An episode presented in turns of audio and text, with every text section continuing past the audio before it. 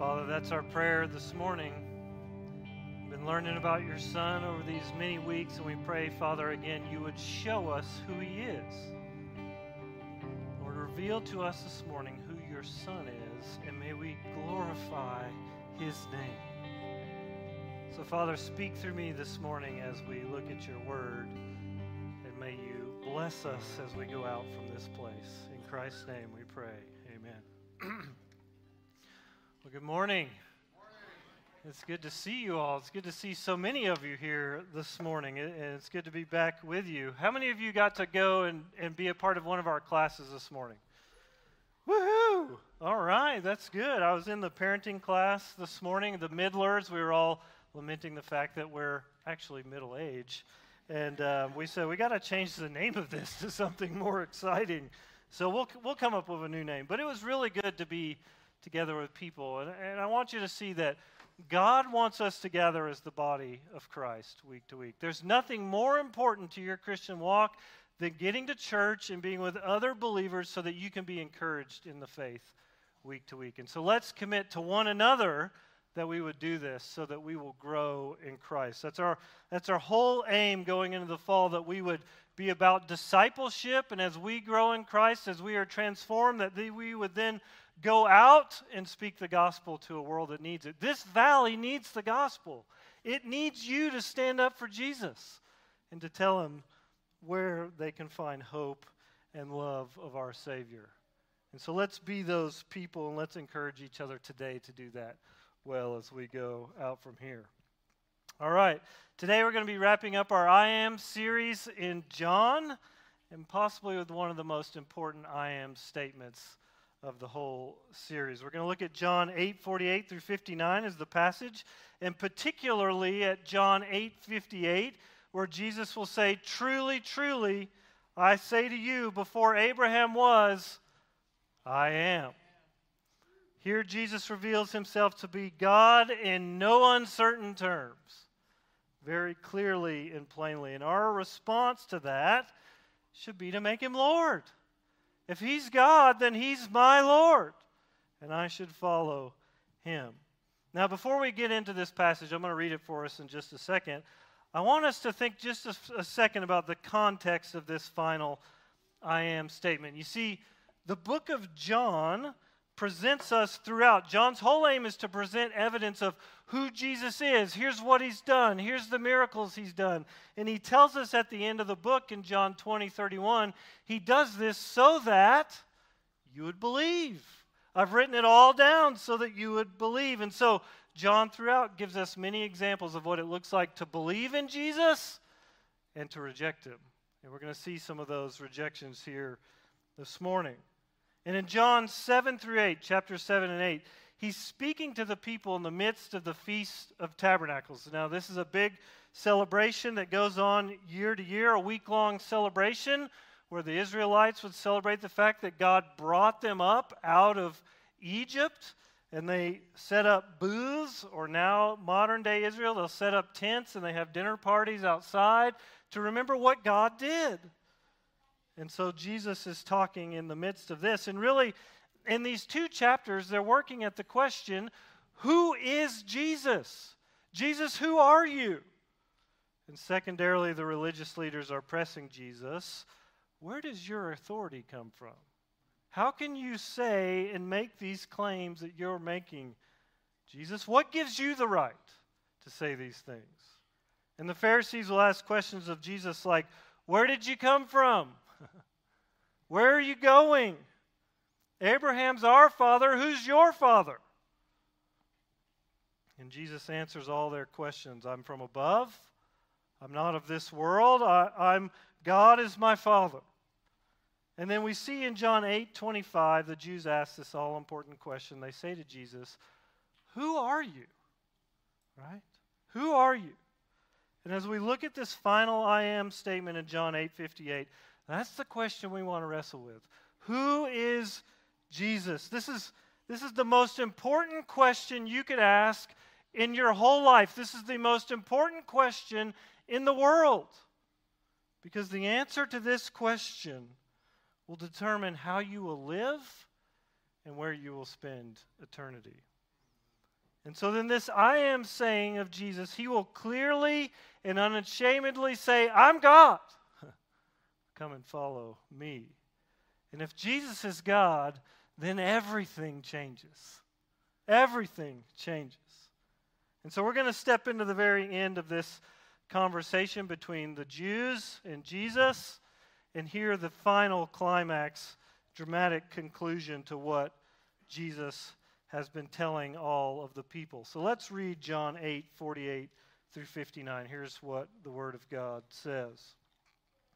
Says, The Jews said to him, Are we not right in saying that you are a Samaritan and have a demon?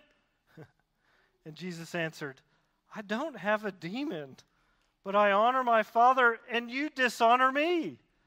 Yet I do not seek my own glory. There is one who seeks it, and he is the judge. Truly, truly, I say to you, if anyone keeps my word, he will never see death.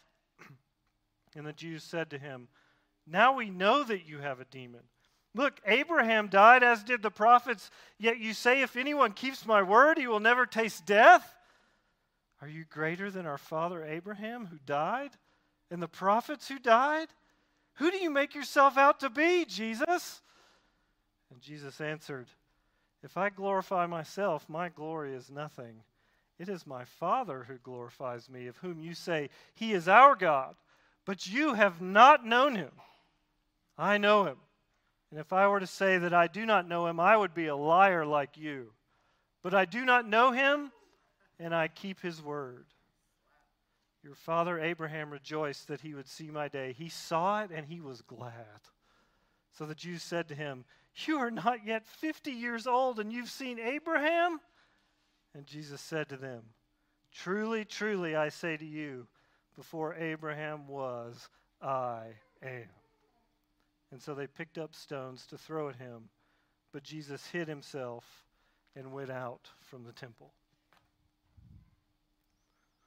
So John presents us facts about Jesus, and he shows us the heart of belief and unbelief. So we're going to take just a moment and we're going to look at some of the patterns of disbelief, patterns of unbelief that we see revealed here in the Jewish leaders and the people that have been debating Jesus now for two chapters. So this is the first thing we can say about unbelief. When we're confronted with the truth of the gospel as people that don't know God, our hearts naturally want to deny it. Okay, that's what we have going on here. John said this earlier in his gospel, John 3:19. Light has come into the world. Jesus is the light, and people love the darkness rather than the light. That's our heart. This is our broken hearts that we start with. When we don't know Jesus, we're, we're in the muck and mire of the world. We get a God who wants to present us a way out, and we say, No, thank you. I'd rather do it my way.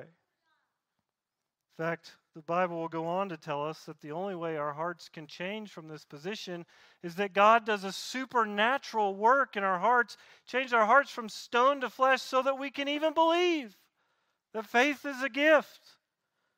And the Jews here, they've seen Jesus' ministry, they've seen his miracles, they've listened to his teaching, they've seen him be attested by great things. And what do they do? They call him demon possessed. You're crazy, you got a demon. You're a Samaritan. That's that's by the way, that's like Harry Potter. That's a Bible word like Harry Potter mudblood. They're calling Jesus a mudblood. They say he's out to glorify himself and make a big deal in town. They imply that he's a liar and that he is no prophet. You're lesser than Abraham. And ultimately, they want to kill him. And what does Jesus do? Walks right through that crowd, right? The God of the universe comes to us like us in the flesh, and we reject him. That's the natural bend of our heart. What is wrong with us? Romans 1:18 tells us that before we know God, our hearts will actively deny and suppress the truth about God that is all around us in creation and that comes to us through his people. We don't want the truth because our hearts are imprisoned by our sin nature. And we feel this, right? You feel this. And it, before you're a Christian, you can remember back and think about how your heart, you would hear about church and God, and sometimes you'd be like, I don't want any part of that. And maybe you're here this morning and you don't even want to be here. Right? That's our heart flaring up saying, I don't want you, God. God says, Ask me to open your heart. Take a moment and say, God, will you, will you give me wisdom? Will you help me understand who you are? God hears that prayer and He will answer. You know, even as believers, we know, we now know, we've confessed Jesus as Lord. We know He's the answer to our problems. And yet, when we get stuck in the gutter, we don't want God's solutions. I feel this. We become hopeless and faithless. Just this week, we're going, you know, working on our parenting and trying to parent our kids well and experiencing some hard things. And many times, my heart, it just becomes hopeless. I know that the gospel is the answer, and yet I become hopeless. I don't want that answer. I'd rather just sulk. this is our hearts. As Mark 9:24 when Jesus is healing someone the man says, "Jesus, I believe, but help my unbelief." Right? Change my heart. Show me who you are. And I think it's good for us to answer why would the Jews reject Jesus and the truth? Why, even in our own hearts, do we just want to reject the truth and go our own way? And I think it's this we deny the truth of the gospel because we want to be the ruler of our lives. That's it. In essence, we want to be the God of our own life, we want to be in control. And, and if Jesus is God, that means there's somebody else that's actually in control that we have to bend a knee to. And since the fall in the garden, we've been trapped under this lie from Satan that, that we could know better than God. We could provide for ourselves more blessing. We know better than God what would be good for us. That's the original lie. Genesis 3 5, when right before Eve sins, Satan tells Adam and Eve, when you eat of this fruit, guess what? It will make you wise and you will be like God. And We said, Sign me up. Adam and Eve wanted to find out what it was like to be like God, to control their own lives, to control their environment. We want to be self determining. We want to make our own path. We want to provide for ourselves things that are good apart from God's good plan for us. And then we can become prideful when we have some success. See? Look what I did. And I think we see this in our culture. You want to know what's wrong with our culture today? This is the very thing we want to be God. It's what's ripping us apart as a country and a world. Everything in our world is subject to personal opinion and beliefs from politics to sexuality. We don't want to be told what to do, when to do it, or how to do it. What I believe is more important than anything else or what you believe. In fact, one author puts it this way I, I like how he says this. You know, we are opposed to the gospel not based on rational objections or intellectual arguments, but because we are in moral rebellion against God. We willfully assert our human autonomy and our independence that prefers life without God over life with Him and under God. That's our hearts. But if Jesus is God, then that changes everything. If Jesus is God, there's a bigger authority in the world than myself that I have to deal with. If Jesus is God, then he has a claim on my life and what I should be doing. And if Jesus is God, we have a solution to our heart problem. we have a way out of this sin that we've been stuck in. If Jesus is our creator God, then he knows something about how I'm made and how to get me to a new place. If Jesus is God, then we have hope in this life that there is real power for life changing, for our lives to be changed and to live in a new way. In the case of the Jewish leaders, they ran the show in Jerusalem and they would have to yield their morals, their religion, their cultural thoughts, their politics to Jesus if he is God. And so, of course, they don't want to do it. Take them out of the driver's seat. And many of us, before we were believers, resisted God too, knowing that it would cost us to bend a knee to Him. And really, the things we, we fear giving up, these become substitute gods for us our jobs, our finances, our sexuality, our pleasure, our recreation, all of these things can become gods that we end up serving. The Bible calls them idols, that we would give our lives to these things, and yet they make really poor gods. they lead us into all sorts of trouble. You know, I had one of my idols destroyed this week. It was pretty funny. I went to go get a haircut because my hair was pretty shaggy, and I don't consider myself to be a vain person and I described the haircut I want. And you know what the guy did? He took the clippers and he went right down the middle of my hair. And I was like, What are you doing? That's not what I wanted. And I said, Well, God, guess you're teaching me my appearance on Sunday morning doesn't matter that much. right? Idol destroyed. But if you don't know Jesus this morning, what are the things that are holding you back from following him? What are the things that you're fearing that you'll have to give up? Because in reality, if He's Lord, then you have no control over those things anyway. And He asked to come and find Him. Now, the rejection of Jesus leads us to further consequences in the passage, and that is this. I want you to see what Jesus shows us here. To reject Jesus is to reject God the Father. Okay? It's popular today for many of us to say that we're spiritual. I talk to a lot of people in this valley. They believe in God. They say, Oh, yeah, I like God. I believe in God, but you know, I got my own way of kind of interacting with God, and we're good with that. Well, that's not what Jesus tells us.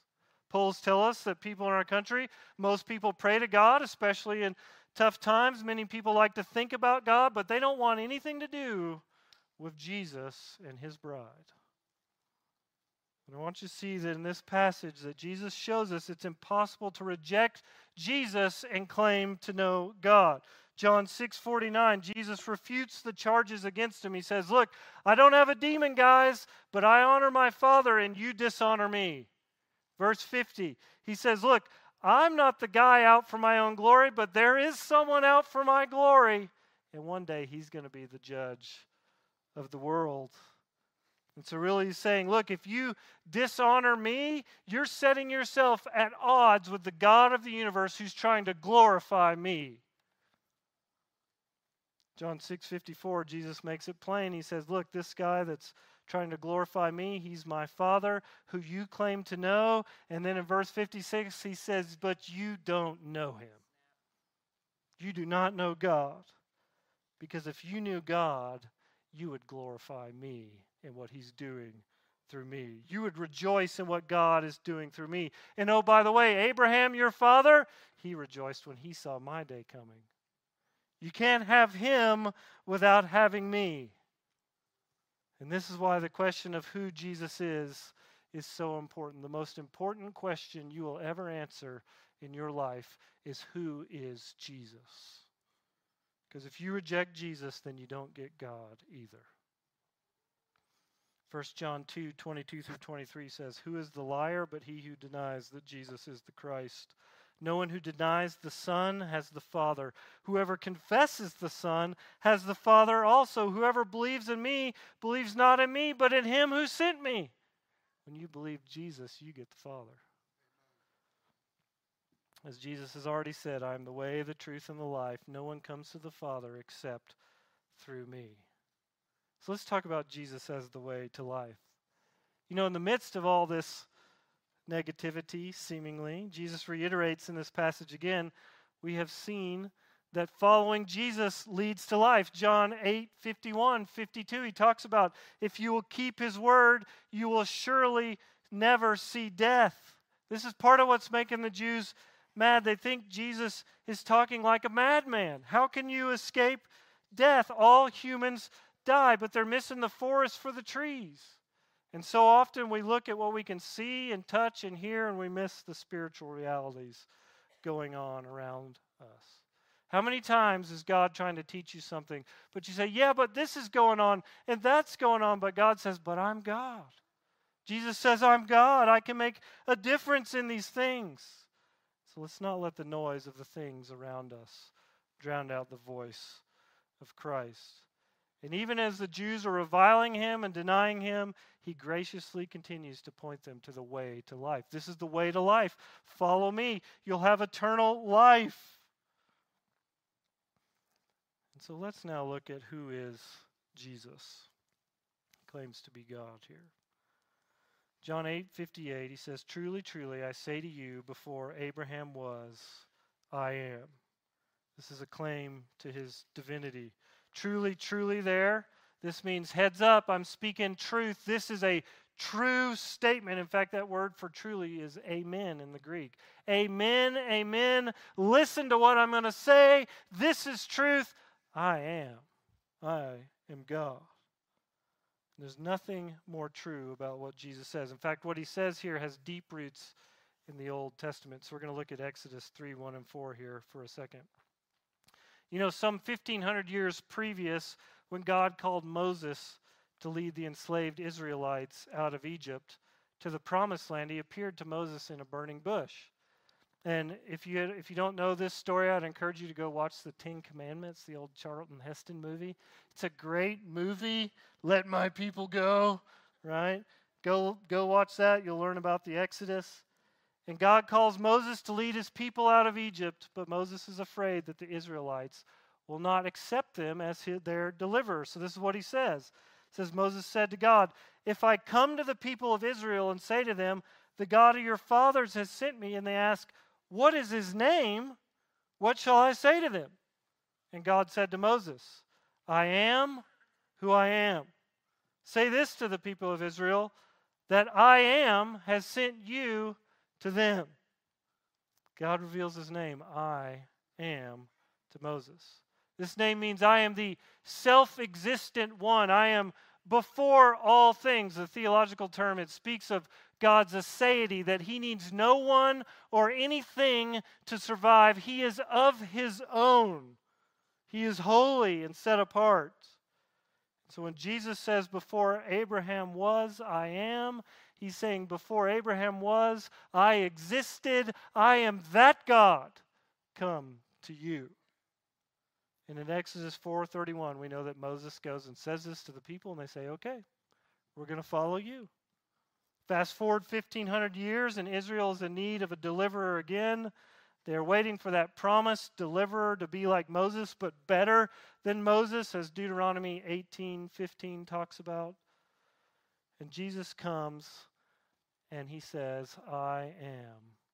I am the deliverer, the, the, the promised deliverer. Moses, just like Moses came and he was sent by I am, now I am himself has come to deliver his people, someone much greater than a man, yet it is God in human flesh, who is Jesus. I am. I am the living creator God of old, come to deliver you from your sins.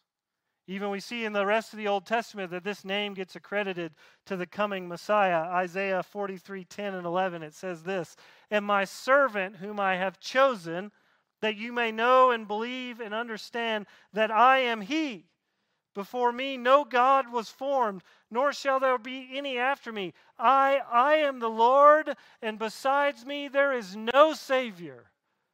And when Jesus comes, he says, I am that Savior, God. And if Jesus is God, that changes everything. I want you to think about this. Why does it matter that Jesus is God? Okay, we're going to list a few things here.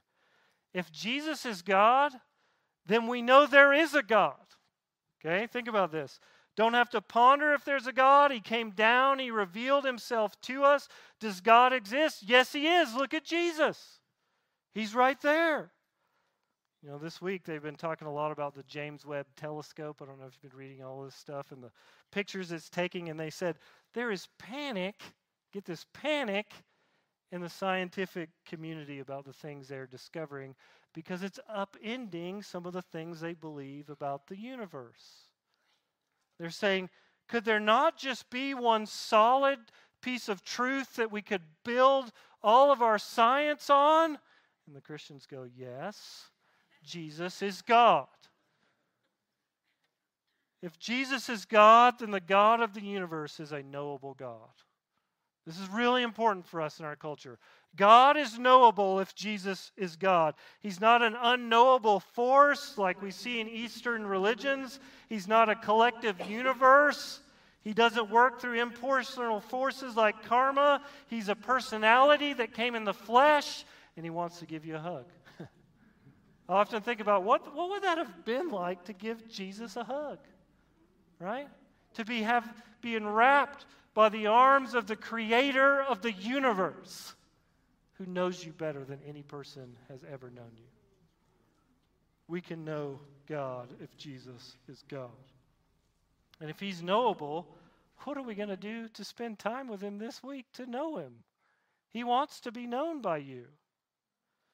If Jesus is God, then we know what God is like. Colossians 1 15 and 19 says, He is the image of the invisible God, and in Him all the fullness of God was pleased to dwell. You want to know what God's like? Look at Jesus. Look at the way He carried on His ministry, what He taught, how He loved people. That's who our God is. He's right there in the face of Jesus. If Jesus is God, then He knows what it's like to suffer as a human in our world. Listen, He understands the things you wrestle with. He understands the things that you cry over, the feelings of weakness and temptation that we all face. The Bible tells us he wasn't good looking. Thank you, Jesus. You understand a bad haircut. He's sickly. His father may have died when he was young. He was called names and hated. One of his best friends betrayed him. He faced temptation at every turn. He was accused of being a drunkard, a womanizer, and other things. He knows our pain. He's walked in your shoes. There's nothing you face that he didn't face in his life. Hebrews 4:15 says, "Look, we do not have a high priest who is unable to sympathize with our weakness, but one who in every respect has been tempted as we are, and yet he is without sin." And Hebrews 5 8 said, He learned obedience through what he suffered, just like we do. He's been there, He knows what it's like. And if Jesus is God, then we have a living God who raised from the dead and has promised to walk with you in all things of life. You know, my wife said this to me this week. She's a better preacher than I am. Um, she said, You know, if Jesus is the I am, then when he lives in us, we are the we are. that God has saved us, He has dwelt in us, He has made us eternal, and we will walk with Him forever, and He gives us the power to do it. And if Jesus is God, then His life says that God loves me and cares enough to leave the throne room of heaven to walk in our dirt and save us from his sin. God wouldn't leave us in our sin. He left heaven and he won't leave us here. 1 John 4:10 says, "And this is love, not that we have loved God, but that he loved us and sent his son to be the propitiation for our sins." And finally, I think we can say this. If Jesus is God, then we have a great person and object of worship. Right? We've said all of life is about worship. Romans 1 and 2. If Jesus is God, then I'm going to turn my whole life over to Him as an act of worship and be transformed as I stare into the face of Christ. I think back to a time when I was a kid, and this began to make sense to me when I realized Jesus is Lord, and if He's Lord, then I want to follow Him. I want every part of my life to be given to this one truth. If He's God, then I want to follow him. And my life has been such a blessing because of what God has done in it as I've followed him as Lord. And so we have a decision to make. How are we going to respond to Jesus' claim to be God? This is the question we started with. Who is Jesus? Who is Jesus? Jesus says, I am. Are you going to believe him? Like to write him off as loony or just another religious leader, maybe a good teacher. I don't care about any of those Jesuses. I want the Jesus that's God because he changes everything in life. And I think even in this passage, we get a picture of what it looks like to respond to Jesus as the great I am. Band, you can come on up. You know, baked into this passage, we have this example of Abraham that's alluded to. John 8 39 says, Jesus says, If you are Abraham's kids, you do the work of Abraham. Well, what's the work of Abraham? John 8 56. Abraham rejoiced when he saw my day. And we could talk about, well, how does that work? Did he actually see Jesus? No, I think it's more like this. Abraham believed the promises that God gave him in Genesis 12, 15, 17, and 22 that a great nation would come from him, and particularly there be an offspring that would save the world and bless the nations. And he said, God, I believe you, and I'm happy about it. And I'm going to make my life conform to who you have revealed yourself to be.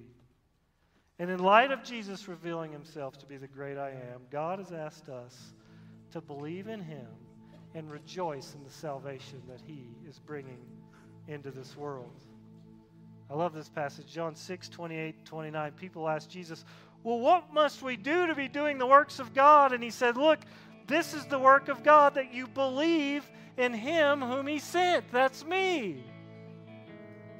We see throughout the book of John, how do we become a Christian? We believe in Jesus. We put our faith in Jesus, in his life, and his death, and his resurrection, that he died for us. He made us clean before the Father. He gave us an entryway into the throne room of God the Father so that we could have a relationship with him.